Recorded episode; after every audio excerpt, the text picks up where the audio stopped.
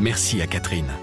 Merci à Nicole, André, Mireille ou encore Patrick. Merci à toutes ces personnes qui, grâce à leur legs en faveur du secours catholique, nous ont donné les moyens d'agir chaque jour pour les plus démunis. Sur la terre comme au ciel, continuez vous aussi le combat pour la fraternité en faisant à votre tour un leg au secours catholique. Demandez votre brochure leg auprès de Corinne en appelant le 0805 212 213 ou sur leg.secours-catholique.org. Alain Guimol est journaliste au service économie du quotidien La Croix. Pour rendre concrète la mondialisation, il a voulu voir comment sont acheminées les milliards de marchandises vendues dans nos supermarchés. Pendant une semaine, il a embarqué sur un porte-container géant qui voyage entre la Chine et l'Europe. Dans ce podcast, un journaliste de la Croix raconte les coulisses d'un reportage, d'un article ou d'une photo, ce qui s'est passé avant, comment il l'a vécu et comment l'histoire se poursuit? L'envers du récit, épisode 1. Voyage à bord d'un porte-container. Je m'appelle euh, Alain Guillemol, je suis journaliste au quotidien La Croix euh, depuis une vingtaine d'années et je vais vous parler d'un reportage que j'ai fait à bord d'un porte-container, un navire géant de la, de la CMA CGM, la, la compagnie de navigation maritime qui est, qui est basée à Marseille, et qui m'a accepté pendant quelques jours à bord d'un de ces porte-containers géants un de ces navires qui font le, les voyages entre la France et, la Chine, enfin entre les ports de l'Europe du Nord et la Chine. C'était en 2011. En fait, l'idée de ce reportage, euh, c'était une idée au départ un peu un peu abstraite. Euh, il s'agissait d'incarner la mondialisation, de se dire euh, bon ben voilà, qu'est-ce que c'est que toutes ces marchandises qui arrivent chez nous? Euh, On sait globalement que euh, une bonne partie de ces marchandises sont fabriquées en Chine et, et sont vendues sur nos marchés, euh, dans nos supermarchés.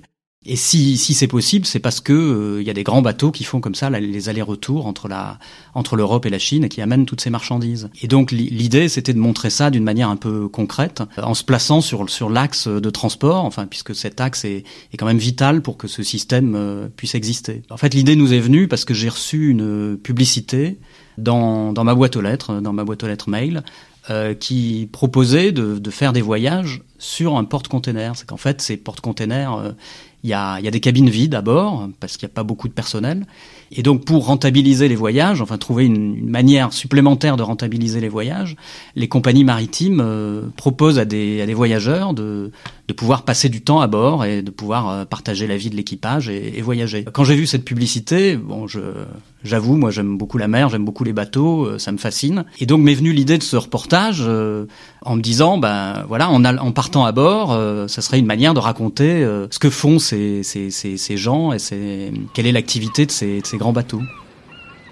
J'ai pris contact avec la compagnie maritime et puis euh, eux ont été intéressés par l'idée. Il euh, faut bien dire que c'est assez rare en fait qu'une entreprise fasse ça. Moi, je suis donc journaliste économique et je dois dire que souvent les entreprises protègent beaucoup leur, euh, leurs informations, leur activité euh, et ne donnent accès qu'à la partie d'information euh, qu'elles veulent bien. Et donc c'est assez c'est assez frustrant euh, quelquefois ce, ce, ce, travail. Mais là, sur le sur ce reportage-là, euh, une des raisons pour laquelle ça s'est bien passé, c'est parce que la, la compagnie maritime a vraiment joué le jeu, c'est-à-dire à, à, accepter que je m'embarque. Et puis à partir du moment où j'étais embarqué, euh, j'étais avec l'équipage, je vivais avec eux, et, et donc j'avais accès à tout ce que tout ce que je voulais voir. Ils m'ont ils m'ont permis de partir à bord d'un navire qui s'appelle euh, le La Pérouse, euh, qui est donc, un de ces très grands bateaux euh, qui emporte des, des containers et qui fait donc en permanence des allers-retours entre l'Europe et la Chine. Il fait la tournée des ports de de l'Europe du Nord et puis départ vers la Chine. Donc à travers le, en passant par la Méditerranée, le canal de Suez, le tour de l'Inde, et puis une fois arrivé en Chine, euh, la tournée des ports chinois, euh, Shanghai, euh, euh Hong Kong euh, et, et au-delà, un peu plus au nord. Et donc, ce, ce sont des bateaux qui, qui partent finalement quasi vides parce qu'ils amènent des quelquefois euh, des déchets qu'on doit recycler en Chine. Ils amènent aussi beaucoup de machines-outils que les Allemands vendent aux Chinois. Et par contre, ils reviennent chargés à rabord d'électronique, de, produits textiles, de meubles, de tout ce qu'on consomme chez nous. Et donc c'était assez étonnant. J'ai pu faire le voyage, la tournée des ports de l'Europe du Nord, depuis le, le Havre donc Rotterdam, Hambourg, Anvers et Le Havre. Et donc je suis redescendu du bateau au Havre. Et donc me voilà parti un soir de printemps 2011 pour Le Havre et où j'ai été accueilli par un représentant de la compagnie qui m'a amené à bord du à, bord du bateau parce qu'il y y a quantité de portiques à passer c'est des endroits où il y a beaucoup de marchandises euh, qui a de la valeur donc c'est extrêmement sécurisé là j'avais beau avoir été préparé euh, au fait que le bateau était très grand 365 mètres de long 65 euh, mètres de large euh, c'est absolument énorme, gigantesque. C'est même plus grand qu'un porte-avions. Euh, ces porte-containers sont faits vraiment pour transporter beaucoup de marchandises. C'est des, entrepôts flottants qui contiennent des boîtes, des, des, containers, qui sont le moyen le plus facile de, de transporter la marchandise. Et donc sur ce bateau-là, il y en a 13 800. C'est d'ailleurs c'est comme ça qu'on appelle ces bateaux, on les appelle les 13 800. Et donc, on, pour monter à bord, il faut, il faut monter par une, une, échelle qui est en cordage et avec des marches en bois et qui est suspendue le long du, du flanc du bateau, incliné. Et donc, on monte, euh, voilà, c'est, on est déjà à 20 mètres de haut quand on arrive sur le, sur le pont. Euh, et c'est pas tout, parce que sur le pont, il y a ce qu'on appelle le château. C'est tout l'espace de vie, l'espace où travaille l'équipage. Euh, et ce château fait lui-même 10 étages. Donc c'est comme si on avait un immeuble de 10 étages posé sur un pont à 20 mètres de haut. Et donc tout en haut de, euh, ce château, de euh, cet immeuble, se trouve la passerelle, ce qu'on appelle la passerelle, c'est la cabine de pilotage. Et là, on est à 60 mètres de haut, au-dessus du port. Et donc on domine complètement le, le, port du Havre. On a vu sur les grues, les quais, les, les autres navires, euh, les containers qui s'étendent à, perte de vue, ces boîtes de toutes les couleurs. Et c'est absolument phénoménal. Et donc je me suis embarqué comme ça sur ce, sur ce bateau. J'ai été accueilli par le, par le commandant, Victor Broy, euh, un homme qui était en fin de carrière. C'était son, son avant-dernier voyage, euh, si je, si je me souviens bien. Un homme assez sec, assez assez direct euh, qui, qui m'accueille et tout de suite il me dit euh, bon alors il faut que je vous explique quelque chose euh, à bord on parle pas de cordage. Ce que vous, à terre, vous, vous appelez ça un cordage, pour nous, c'est un bout. à terre, vous, vous parlez de, de, de fenêtres, nous, on a des hublots. Vous parlez de boussole, nous, on parle de compas. Et puis vous n'aurez pas une chambre, vous aurez une cabine. Enfin voilà, il m'explique comme ça que euh, à, bord, euh, il faut employer le, le, langage des marins. Et c'est là qu'on prend tout de suite conscience que bah, quand on monte à bord d'un bateau, on rentre un peu dans un autre monde. Et donc voilà, j'ai eu, eu ce premier accueil comme ça, un peu, j'étais un peu déstabilisé. Euh, et puis après, il m'a dit bon, vous pouvez faire euh, ce que vous voulez à bord, vous pouvez circuler partout, voilà, et puis on va se, on va se voir euh, à l'heure du repas. Voilà, je prends possession de cette, cette, cette cabine. Elle faisait 35 mètres carrés. C'est-à-dire, c'est vraiment bon. En plus, quand on vit à Paris, on a des petits appartements. Euh, voilà, il y avait un espace avec un canapé, une grande table, un grand lit à deux places, une grande salle de bain. Enfin, c'était absolument euh, fastueux. Et puis, comme la comme la, la, cabine était assez haut en hauteur aussi de mes fenêtres, j'avais vu sur euh, donc sur les, les grues, le, le, tout le, tous les mouvements du port. Et donc l'une des premières choses que, que j'ai fait quand j'étais dans, dans, ma cabine, c'était de regarder euh, par, les, par les fenêtres et puis par les... Euh, il y a des espèces de balcons sur le côté du, du, château, donc où on peut, on peut sortir en plein air. Et, et, là, on a une vue fantastique sur euh, le balai des grues qui, qui attrapent les containers, qui les prennent, qui les sortent. Et, et, donc on voit également les, les grutiers qui sont vraiment à quelques mètres de moi, euh, euh, dans des cabines euh, transparentes en fait, parce qu'ils doivent avoir une vue parfaite pour voir les containers qui sont sous eux. Donc en fait, ils sont quasiment suspendus dans le dans le vide, dans une cabine tout en verre. Euh, et il manœuvre avec des, joysticks, euh, il manœuvre cette, espèce d'énorme grue pour attraper les containers à une vitesse euh, qui est sidérante. Et donc c'est un balai permanent euh, de, de mouvements, et puis des chocs de métal, et puis, le, bruit des grues. C'est pas calme du tout. Hein. Un bateau à quai, c'est une espèce de fourmilière où parce qu'il y a aussi des marins qui, enfin des, gens qui assistent les, grutiers, qui viennent sur le bateau. Euh, pour détacher les containers. Les containers sont attachés les uns aux autres par des euh, par euh, un système de, vis et donc ils doivent dévisser ça pour permettre aux grutiers d'attraper les containers. Et donc il y a ces, ces gens qui passent d'un container à l'autre comme ça, qui qui enlèvent les, les loquets. et, et puis les grutiers qui les attrapent. Enfin, c'est tout ça va va très vite et c'est absolument fascinant de voir ce mouvement qui et, et, et c'est vraiment ça que j'étais venu voir et, et, venu chercher. Donc j'étais euh, vraiment déjà euh, euh, comblé par ça parce que ça permet de comprendre. Euh, ben voilà, c'est l'économie en marche, quoi. et c'était vraiment euh, concret. À bord du bateau, il y a une trentaine de personnes pour manœuvrer et faire vivre ce bateau de, de 365 mètres de long. Il y a, il y a seulement 30 personnes, une dizaine d'officiers et puis une vingtaine de, marins qui sont des Philippins. Alors les, tous les officiers sont français euh, et tous les, tous les marins étaient philippins. Et les marins naviguent pendant six mois d'affilée et, et, les officiers font euh, une rotation. Ils font donc 70 jours de mer et puis après ils reviennent en France et ils font 70 jours de repos. C'est leur vie une, une, des premières choses que j'ai pu faire euh, en étant à bord, c'est donc euh, de visiter le navire avec un, un jeune euh, officier, un élève officier euh, de marine, à qui le commandant a demandé de, de me montrer un peu les lieux.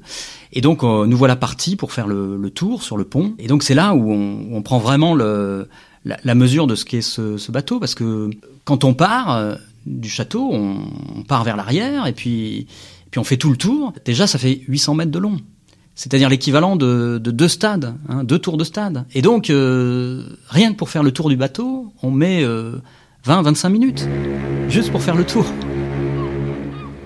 Même si un porte-container, c'est quelque chose de, de, très moderne, et si la navigation moderne est, est très sécurisée, euh, malgré tout, les, les, les, marins savent que euh, ils doivent se débrouiller par eux-mêmes. Quand ils sont en mer, il faut qu'ils soient capables de trouver une solution à tous les problèmes qui peuvent leur arriver. Et puis ils savent aussi qu'à n'importe quel moment, ils peuvent avoir une avarie, euh, il peut y avoir de mauvaises conditions de mer, et donc ça, c'est une chose qui est très présente pour eux. Le, danger existe malgré tout, tout le temps. La survie euh, de tout l'équipage dépend de chacune des personnes qui est à bord. Et donc, il ne faut pas qu'une personne qui est à bord euh, s'isole, devienne, enfin, commence à vivre tout seul dans son coin, parce que cette cohésion est essentielle à la bonne marche du bateau.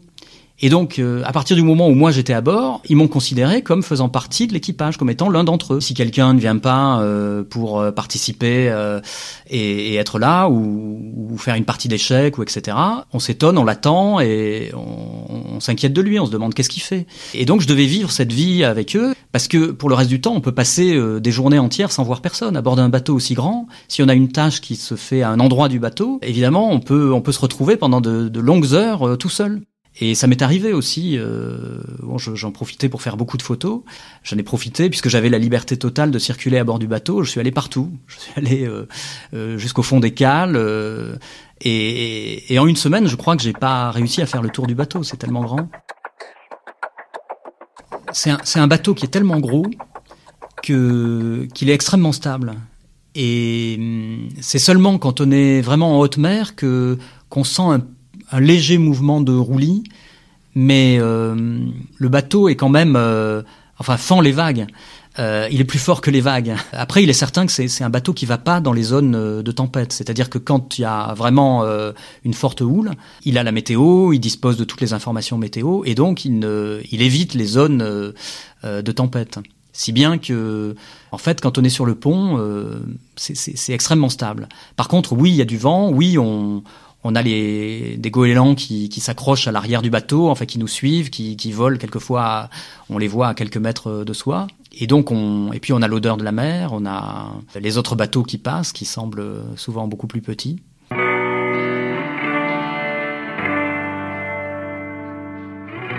on aperçoit très vite des, grands champs d'éoliennes marines, c'est-à-dire que toutes, euh, quand on arrive au, au, niveau de la Belgique, euh, ce, ce, sont puis plus, loin du Danemark, ce sont des pays qui ont qui ont développé euh, des, grands champs d'éoliennes en mer.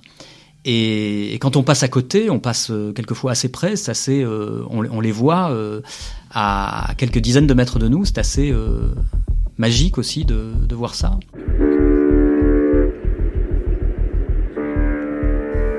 Moi, je vivais au, au, rythme de vie de, l'équipage, c'est-à-dire je, euh, je me levais assez tôt. Euh, de toute façon, enfin, c'est un lieu de travail. Un bateau, c'est un lieu de travail.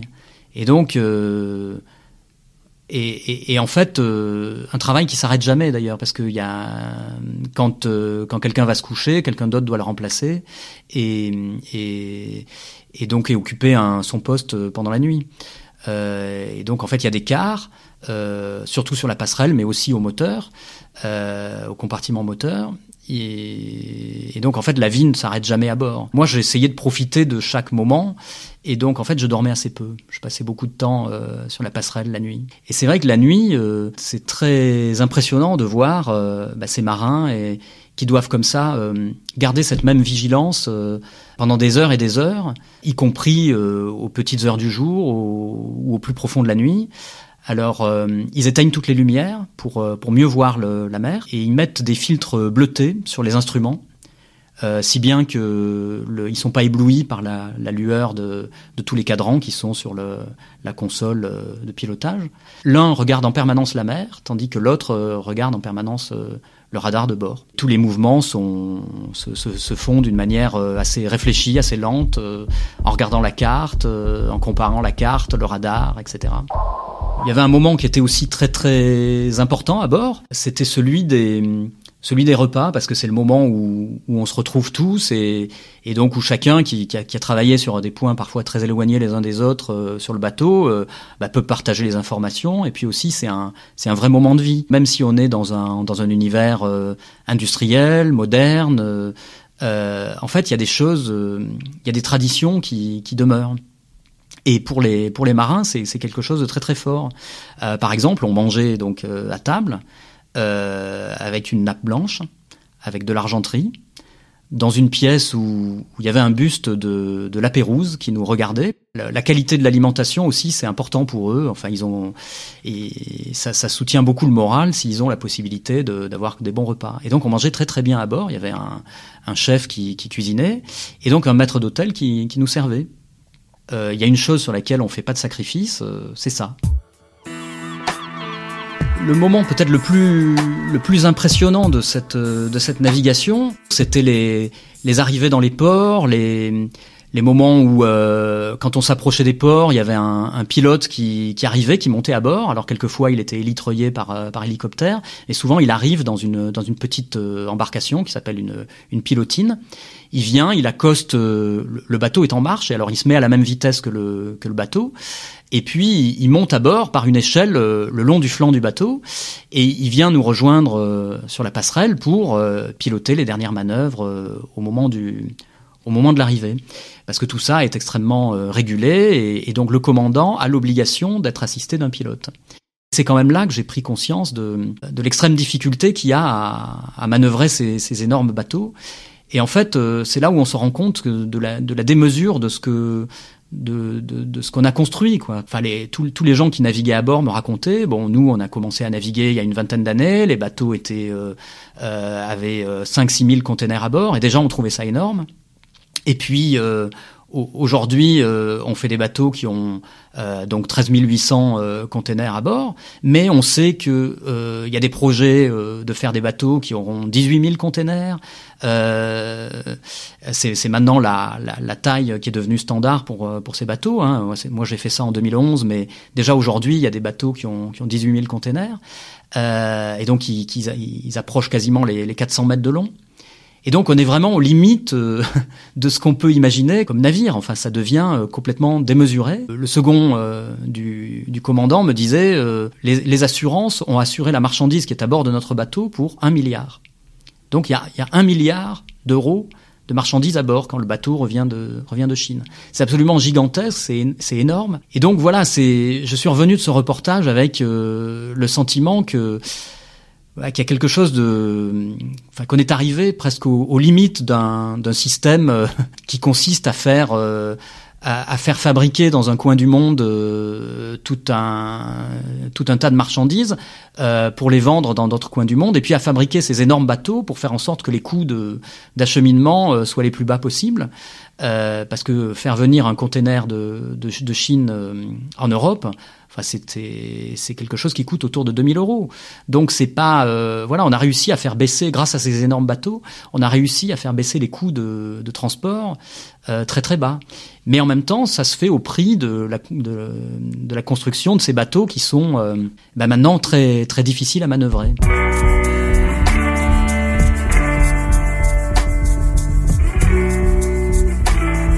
Quand j'ai dû débarquer, oui, ça a été assez difficile de descendre du bateau. Oui, j'aurais, je serais bien resté à bord.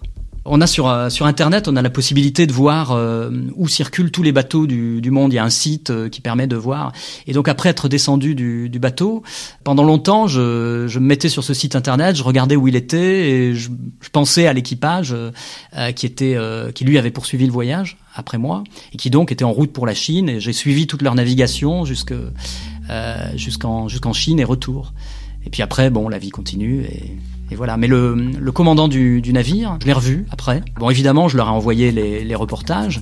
Et puis, le commandant, euh, bon, son fils voulait devenir journaliste. Et puis, son, il, me posait beaucoup de questions sur la presse, sur mon métier. Évidemment, moi, j'aime mon métier et j'avais plaisir à en parler. Et, donc, je lui ai proposé de venir nous voir euh, au journal. Et, il est venu un jour et voilà, il a, il a assisté à une conférence de rédaction. Et c'était euh, c'était comme si on s'était quitté la veille.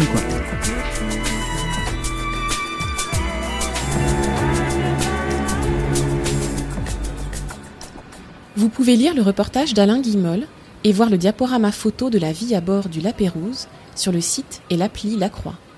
Le lien est dans le texte de description qui accompagne ce podcast. L'envers du récit est une série originale du quotidien La Croix. Chaque mercredi, un nouvel épisode de la saison 1 est à écouter sur toutes les plateformes de podcast et sur l'application La Croix.